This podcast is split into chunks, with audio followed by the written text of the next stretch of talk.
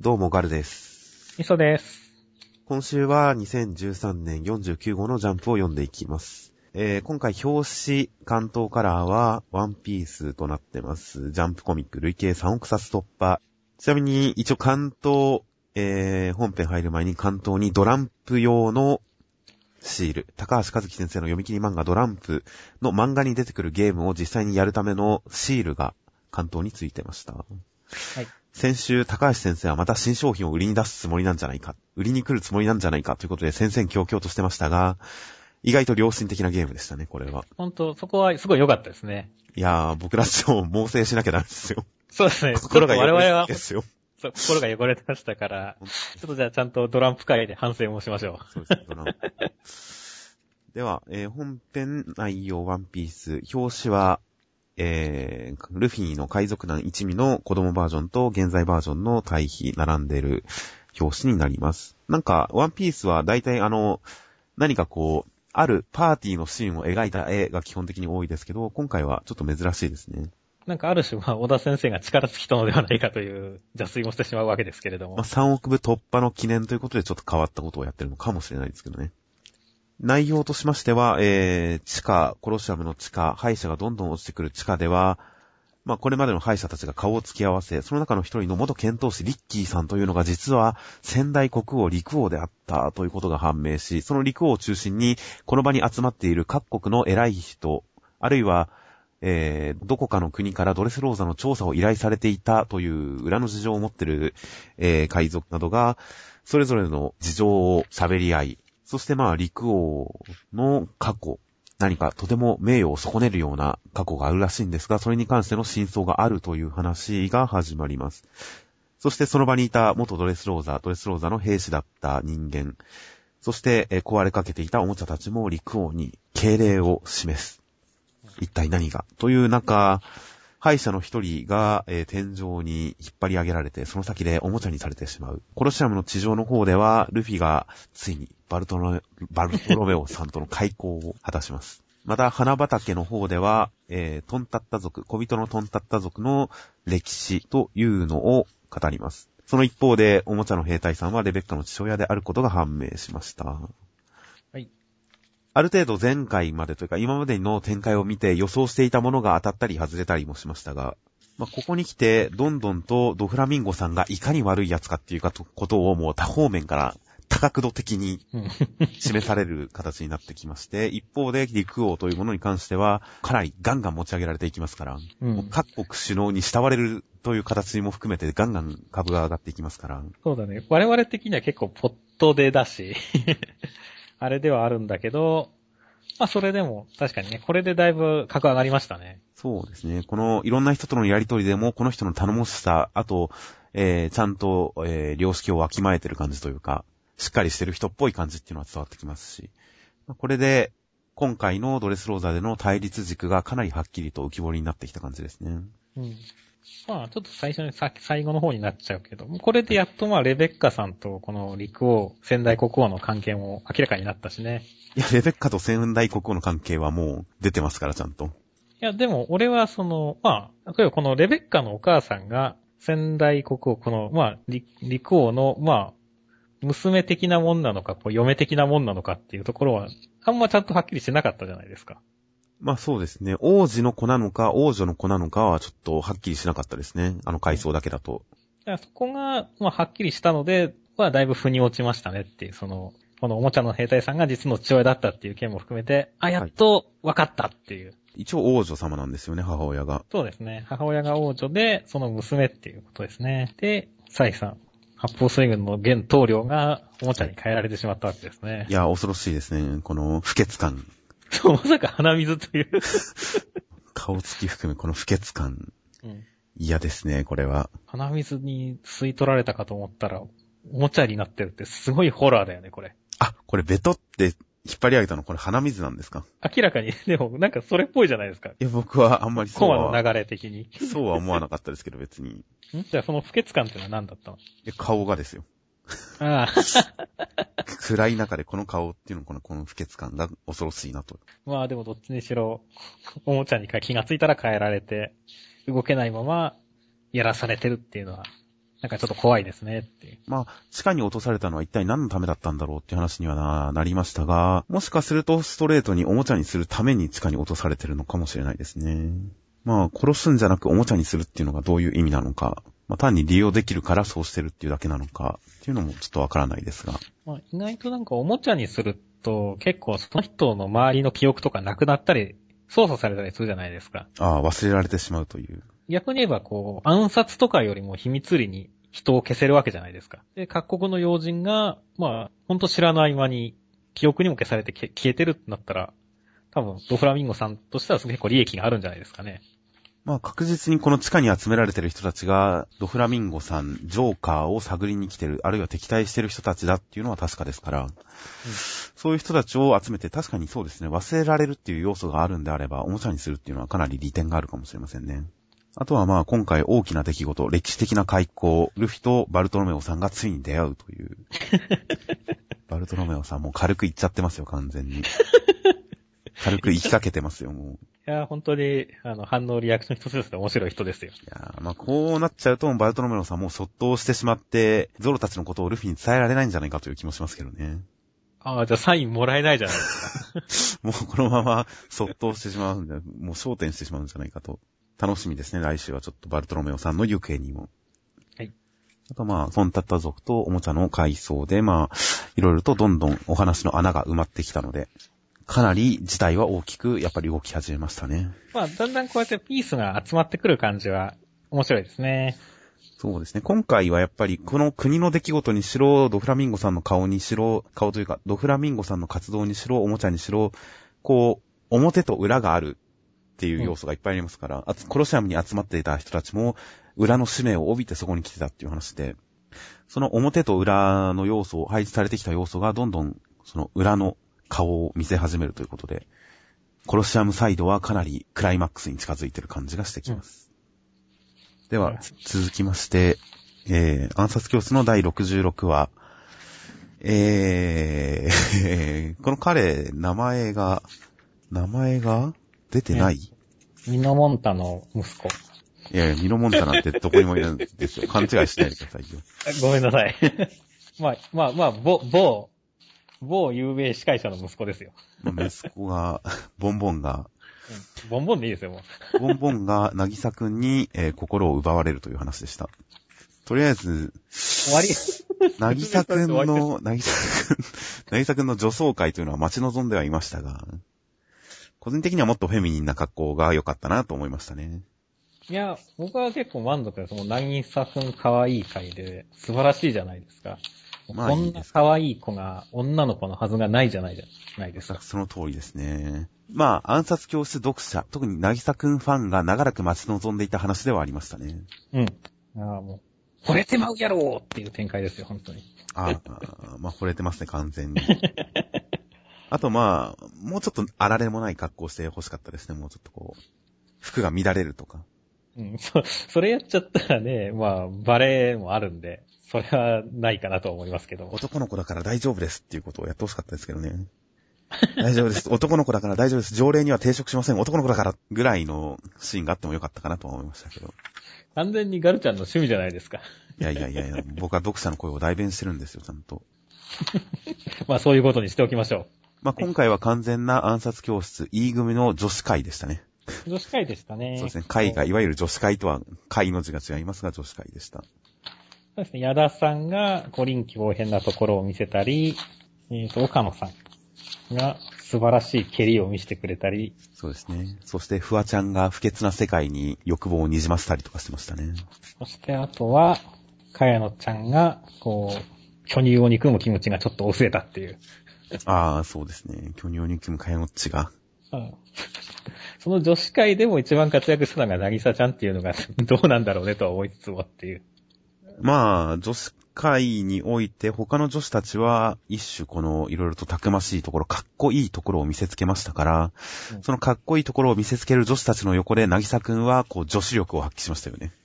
うん、他の人たちが武力とか、うん、その知力とかを発揮する中、なぎさくんは唯一女子力を発揮しましたね、今回。このメンツの中で。いや、本当で、やってること逆なんですけどもっていう。女子力高いですよ、渚くんは。いや、高いですね。まあ、さっきも言いましたけども、惚れてしまいますよ、これはもう。ミノモンタの息子も渚くんにあのやってればね、こんなことにはならなかったんですよ、きっとっていう。そうですね。まあ、この、この、この原稿を書いたのがいつかはわからないですけど、うん、この、なんか結構絶妙のタイムリーさだと思いますよ、これ。タイムリーですね。ちょうどあの、謝罪会見とかがつい最近あって、今週あって、うん、そして、これですからね、えー、松井先生は持ってますよ、やっぱり。これ持ってちゃいけない方持ってるよね。時事ネタをどれだけタイムリーに出せるかっていう、この、もちろん本人の、松井先生本人の反射神経が素晴らしいのは前提とした上で、やっぱりちょっと奇跡的な、うん、奇跡的な、奇跡的なタイミングですよね。もしかしたら息子が逮捕される前に書いた可能性すらありますからね。うん。いつも女子アナのケツ握ってる、この前なんかにじゅうよじかんケツから一度も離さず握り続けたって自慢してたっていう。にじゅうよじかん離さず、寝ずにってことですよね、もはや。すごいね。徹夜でってことですよね。そしてこの話がちゃんと親の意向につながってるってのが、子供もどうかしてますよっていう。いやー、ほんと松井ワールドですよ、まさに。いや、ほんとその、奇跡的なタイムリーさも含めて今週はすごい面白かったですね。いや、まあやっぱりそこがすごい爆笑しましたけどね、やっぱり。ケツをにじゅうよじかんのくらいに関して。僕も笑いました。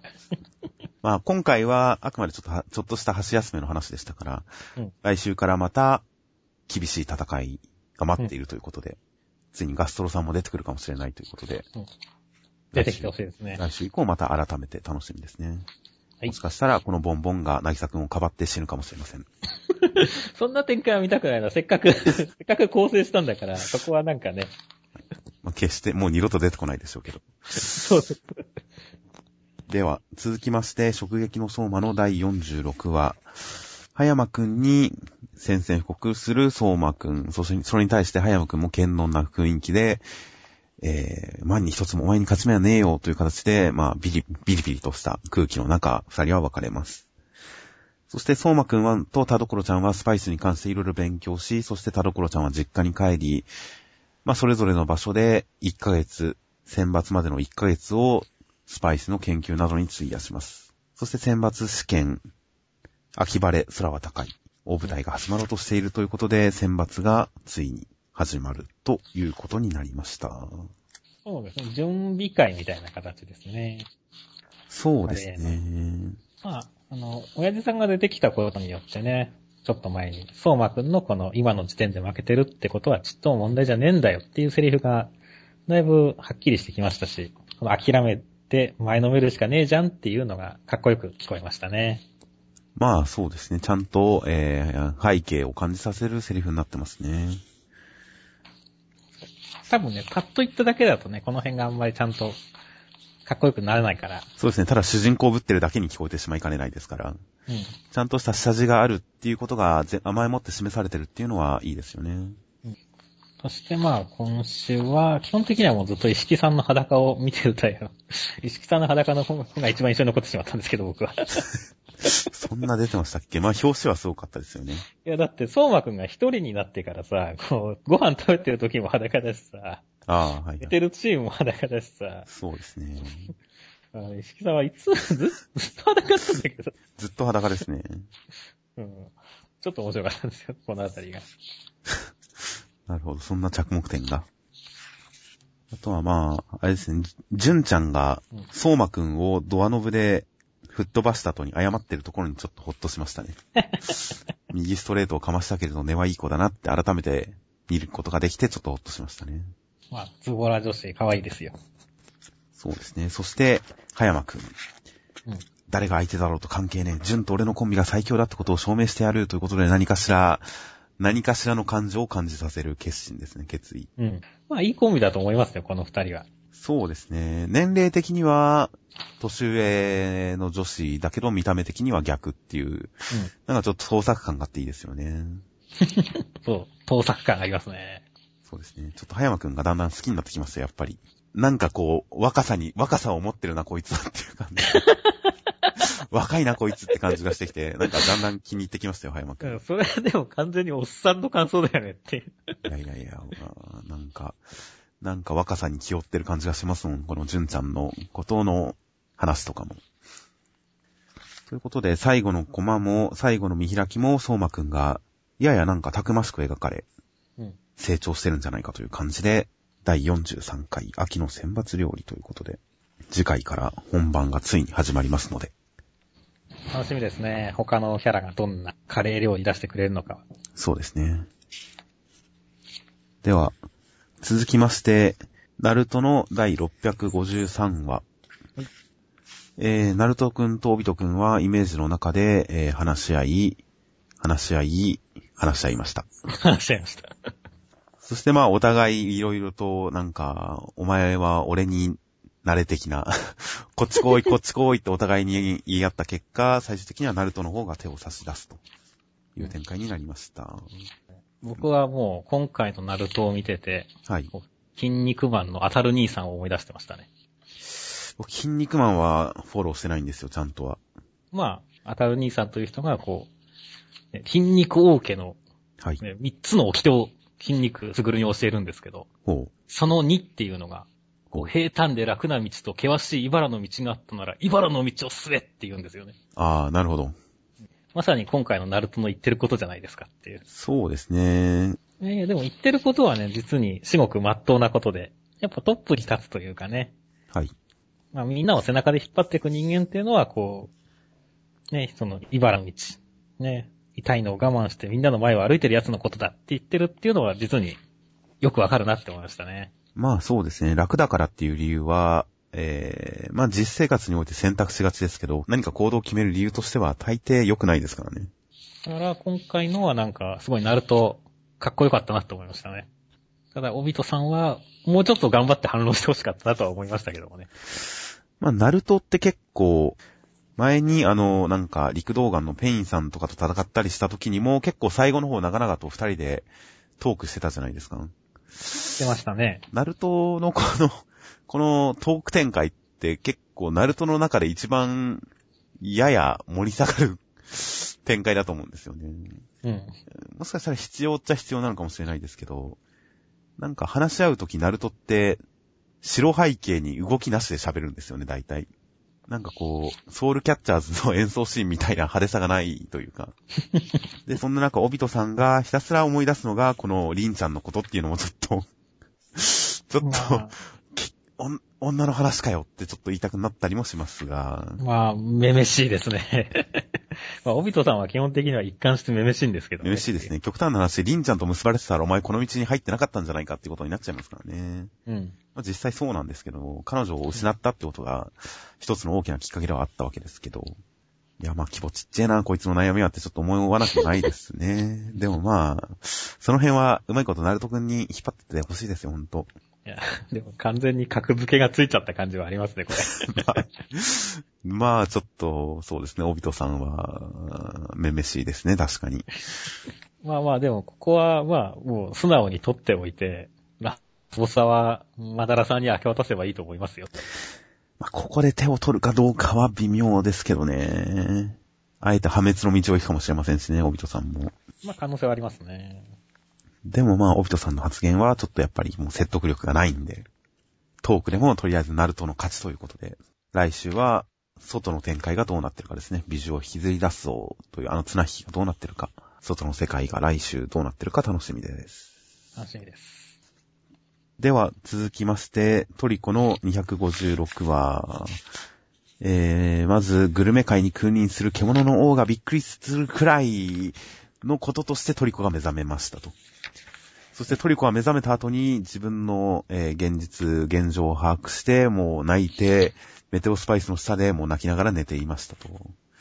うん、そしてグルメ界で、あの、アカシアさんのフルコースを探している、探して戦っている両陣営は結局、まあ、ネオに、ネオの陣営になんかやられちゃった感じになっています。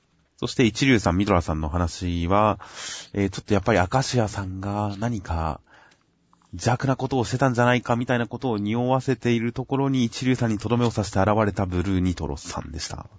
結構今回衝撃的でしたね。結局先週一流さんが死ななかったことで、はい、もうちょっとやっぱ、あ、一流さんやっぱ死なないんだねって言って、ちょっとこう安心したところにドーンですから。ああ、確かに戦いは終わったかと思いきやですからね。うん。だからこれはちょっと衝撃的でしたね。だからちょっとだから先週死なかったことを俺はちょっと悪く言ってましたけど、はい。あの、これはだから、こう、あ、こういう展開だったのかっていうのは素直に衝撃でしたっていう。まあ先週も別に悪く言ってた。って、メテオスパイスの意味がわからんってことですか。そうだね。ことしか言ってないですから、展開としてそんな別に悪いとは言ってないですからね。うん、まあ、やっぱり明石家さんがどんどん、邪悪な人に見えてきましたね。そうだね。最初はだって世界から戦争を救った英雄みたいに書かれてて。まあそうですね。ね、すごい立派な人、立派な人っていう印象だったけど、ね、種を植えていた。悪の因子じゃっていうコマの明石家さんはなんか本当に悪い人に見えてきましたからね。そうですね。そしてまあフローゼ様の死も明石家にとっての誤算だったということで、フローゼ様もなんかもうちょっと利用されてた感すらありますからね。まあでも考えてみればね、一流さんもミドラさんも出し抜かれてるわけじゃないですか、このネオに。そうですね。そうするとこの二人を超える格のやつがやっぱそのネオのボスにはいないとね、こう従わないというかね、やっぱ一流さんの方に従っちゃおうみたいな感じになっちゃいますから、そこはやっぱシアさんっていうのは、かに言われてみればそうだよねっていう感じにはなりますけど、ね。そうですね。ここまでに出てきた情報での格で言えば、明石家さんはやっぱ確かにふさわしい格を持ってるかもしれませんね。うん、そしてトリコは目覚めましたが、やったことは泣いて寝てるだけでしたね。いやー。ちょっとここは残念でしたね。トリコさんは。いや、僕はこれは、僕はこれは結構いいシーンだなとは思いましたよ、結構。打ちのめされてる感。うん。いや、わかるんですよ、その打ちのめされてるっていうのは。はいはい、ただ、まあ、別にトリコ自体はね、ただの美食家だから、ね、別にヒーローってわけでもないですし。はあ、いいんですけど、やっぱり、でも世界大変なことになってるわけじゃないですか。はいはいはい。ちょっとなんかしてくれよっていう。いや、その世界が大変になってるのを背景に、その、世界の滅びにトリコの心情がこう重ね合わされる展開ですから。はい。これは一種の心象風景ですから、世界が滅んでるのは。その、ナルトで真っ白い背景で語ってるのとは対照的な、落ち込むだけでも背景では世界が滅んでるという、トリコの派手さが現れてるシーンですよ。なんか僕はほら先週のこのね、なんか、あのみんながこう、メテオスパイスを避けるために頑張ってるシーンを思い出しちゃうと、はい、トリコさんなんかしてくださいっていう。それくらい落ち込んでる、それくらい落ち込んでるんですよ、トリコは。まあでも本当に、大ゼロ、まあ、まあ、にも裏切り者がいたんですね、やっぱり。やっぱりここに来てちょっとネオの一人だ、一人勝ち感がありますね、今回の明石家のフルコース戦は。一人勝ちですね、完全に。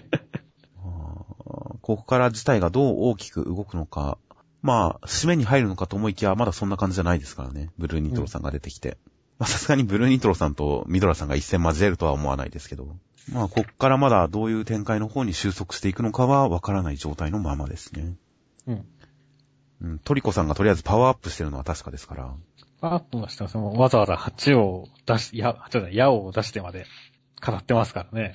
だからこのパワーアップしたトリコさんの力が発揮される時が楽しみですから、今後どのような展開になっていくのか、まあ目が離せないですよ。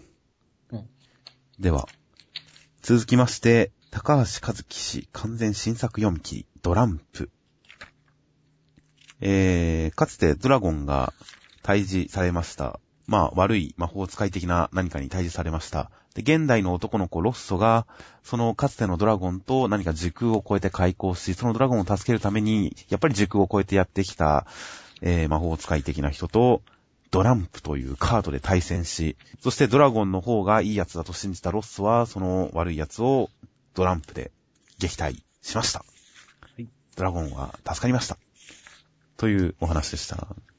読み切りとしてはでも本当に高橋、あの、高橋先生、久しぶりの新作ですけど。はい。高橋先生っぽさが出ててよかったですね。そうですね。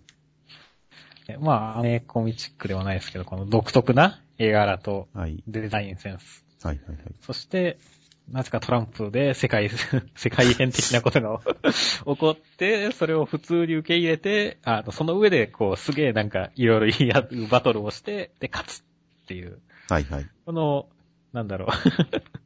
トランプじゃんって突っ込みそうになるところを一切突っ込まずに、王道でガツガツやるっていうのは、まあ、なかなかできないことだと思うんで。いやー。そこはすごい良かったですね。そんなこと言ったら大抵のホビー漫画は何もできなくなっちゃいますけど、まあ、やっぱ画力が高いですよね、ものすごく。決め駒の派手さとか気持ちよさとかもすごいやっぱ段違いですし。うん、基礎レベルがやっぱりむちゃくちゃ高いですよね。まあ、ストーリーがすごい添え物というか、添え物感はありますが。そうなんだよね。まあ、実際この戦略とかあれも含めてそんなにね、そうですね。あの、すごいことはしてないからね。まあわかりやすいですけどねっていう。はい。だからまあ、超燃えるとかそういうのかって言われたらこの読み切りはあんまりそういう構造にはなってないですけど、でもまあ、まあ面白いは面白いですよ。派手ですし。戦略も、戦略自体がどうこうはともかくとして、それの見せ方がやっぱ派手でいいですしね。うん。あとまあ、このロストの友人のデブッチョキャラの顔に関しては、ここまでやらなくていいんじゃないかと思いましたけどね。もうちょっと愛嬌を出してもいいんじゃないっては思いましたけど。いや、まあいいんじゃないですか。こまあほとんど添え物ですし、広いものですけど。顔出るたんびにちょっと、ちょっとこう目がいっちゃうんですよね、こいつの顔に。そしてまあ、トランプができるカード、シールがおまけとしてついていました。家庭にあるトランプでも簡単にトランプができるという、そういうシールになっています。ちなみに今東京でやってるなんかジャンプなんちゃらのイベントの会場でこのトランプができるトランプを入場者特選として配るらしいですよ。なんでそんなに押してんだってちょっと思いますけど。うん、一体集英社は何を狙ってるんだとはちょっと思いますけど。だって読み切りですよ。あまあ多分トランプ自体なんか続けようって気はなくて、多分お祭りですから、よんじゅうごしゅうねんの記念品みたいなもんですから、はい、そういった意味ではまあ、ね、伝説的な人を高橋先生を連れてきてやりましたっていうところで、まあ、完結してるんじゃないですかね。企画としてそうですね。まあ、うん、変わった企画ではあるけど、まあ、ある種のおまけとしては、まあ面白いのかもしれないですね。もしかしたら高橋先生がそういうことをあんまりね、考えてなく、なくて、はい。もう常にまたなんか新しいゲームとかをいろいろ考えてる。遊戯王もいろんなゲーム、まあ闇のゲームであったじゃないですか、はい、いろいろありましたね。そういうののあれで、なんかやっぱり今でも新しいゲームとかをいろいろ考案し続けてるんじゃないかっていうことを考えるとちょっと夢がありますねっていう。なるほど。だからちょっとそういった意味では嬉しかったですよ。まあそうですね、本当あの、悪どい商売かと疑って本当申し訳なかったですよ。いや、本当です。本当ごめんなさい。そこは反省します。先週の僕たちは反省したいのです。今度機会があったら、じゃあトランプしますか。トランプしましょうか。トランプしますか。ちゃんとルールブック取っときますよ、じゃあこれ。まあ、ただ、ゲームルールのところに米印で、ここで紹介するルールは漫画のものとは異なりますって書いてありますけどね。まあ、まあ、デュエルモンスターズもそうでしたから。まあそうです。演出です、演出。漫画の演出ですから。ですね。そこは仕方ないところですよ。仕方ないです。ということで、トランプ、まあ、期待した通りのものが出てきた感じで、うん、なんか、ね、発展が、発展する展開があってもいいかなとは思いますけどね。これはこれで終わりなのかもしれませんが、まあ面白かったですよ。うん、本当絵面を見てるだけでもかなり楽しかったですしね。うん、楽しかったです。では、続きまして、サイキクソの災難のだいななじゅうよんかい、文化祭の打ち上げのところに向かう、打ち上げの会場に向かう粘土、カイドウ、そして佐伯くんのさんにんですが、カイドウがとても方向音痴である。そして粘土がとてもバカである。ということで、会場に全くたどり着けません。最終的には迷いに迷って、ヤクザのところに、ヤクザの家に、屋敷に入ってしまうところを佐伯くんが見かねて会場まで瞬間移動させてくれましたが、その時もうすでに打ち上げは終わっていました。という話でした。最近の佐伯くその中で僕一番笑いましたよ、今回は。おー、そうですか。最初の前半は、そんなでもなかったですけど、うん、あの、後半がそうですね、危険な匂いがする通りに入ったあたりから、僕は結構笑いましたよ、これ。あのモヒカンが一番怖いなって言って、粘土がそこに混じってるとか、いうところからすでに結構笑いましたからね。いやー、今回に関してはね、まあ確かにね、初回はちょっと、うーん、どうなんだろうっていう、まああるあるネタではあるんですけれども。初回っていうのはあ、初回っていうか、最初の方は、あの、結構ね、普通のあるあるネタなんで、どうかなと思いますけど、まあ後半は、やっぱちょっとね、ギャグっぽくギャグが出てきて面白くなりましたねって。そうですね。薬屋とか。まあ、結構か後半本当面白かったですよ。薬屋ね。薬屋。ああ。いや、面白かった。ったですよ、結構。まあ、超能力関係ないですけどね。まあ、今回は本当に、まあ、道に迷うネタですからね。そうですね。最後に一応瞬間移動で解決はしましたが。まあでもね、佐伯くん、一応最優秀賞を取ったのは佐伯くんのおかげ。ああ、確かに。ちゃんと佐伯くんが来るまで待ってあげるとか、迎えに行ってあげてもよかったと思いますけどね。ってそれじゃ話成立しないけどっていう。そうですね。ハイロが、まだやってないよ、やってないよって言ってる、ここ、このごまかしの姿勢に関しては、ちょっと僕はハイロくんに失望しましたけどね。そうだね。ハイロ君は、こういう時に、いや、誰々が来るまで待たなきゃダメじゃないかって言って、みんなを諭す場に思えるからねって。もしくは、もっとストレートにも電話口で乾杯ってやってごまかさないでほしいですよね。君たちも早く来るんだ、乾杯ぐらいのことをハイテンションでやってくれるような、なんか、ストレートな人であってほしかったですね、ちょっとハイロ君には。まあ、携帯の着信音が、もっと熱くなれよもっと熱くなれよもっと熱くなれよっていうのはちょっと良かったですけどね。あの、修造ボイスで。そう、修造ボイスで。いや、でもなんかありそうですけどね。この着信。まあ、ニコニコ市場とかで買えそうですよね。うん。いや、やっぱサイキックスオは、粘土がいるといないとだとやっぱ面白さが違いますね。そうだね。使い勝手はいいというか。粘土がいると安定感がありますね、話に。うん、あとやっぱ顔芸が今回も効いてますしね。そのさっき言った危険な通りに入って一番怖いのが粘土っていう、うん、ちっちゃい顔ですけど、こういうところも含めてやっぱ粘土の顔が効いてますね。うん、まあ久々にこのさんにん組の話で、まあ一応あの文化祭のいちにちめも前半もこのさんにんの話ではありましたが、なんか久々に基本形のこの話を読んだなっていう感じがしましたね。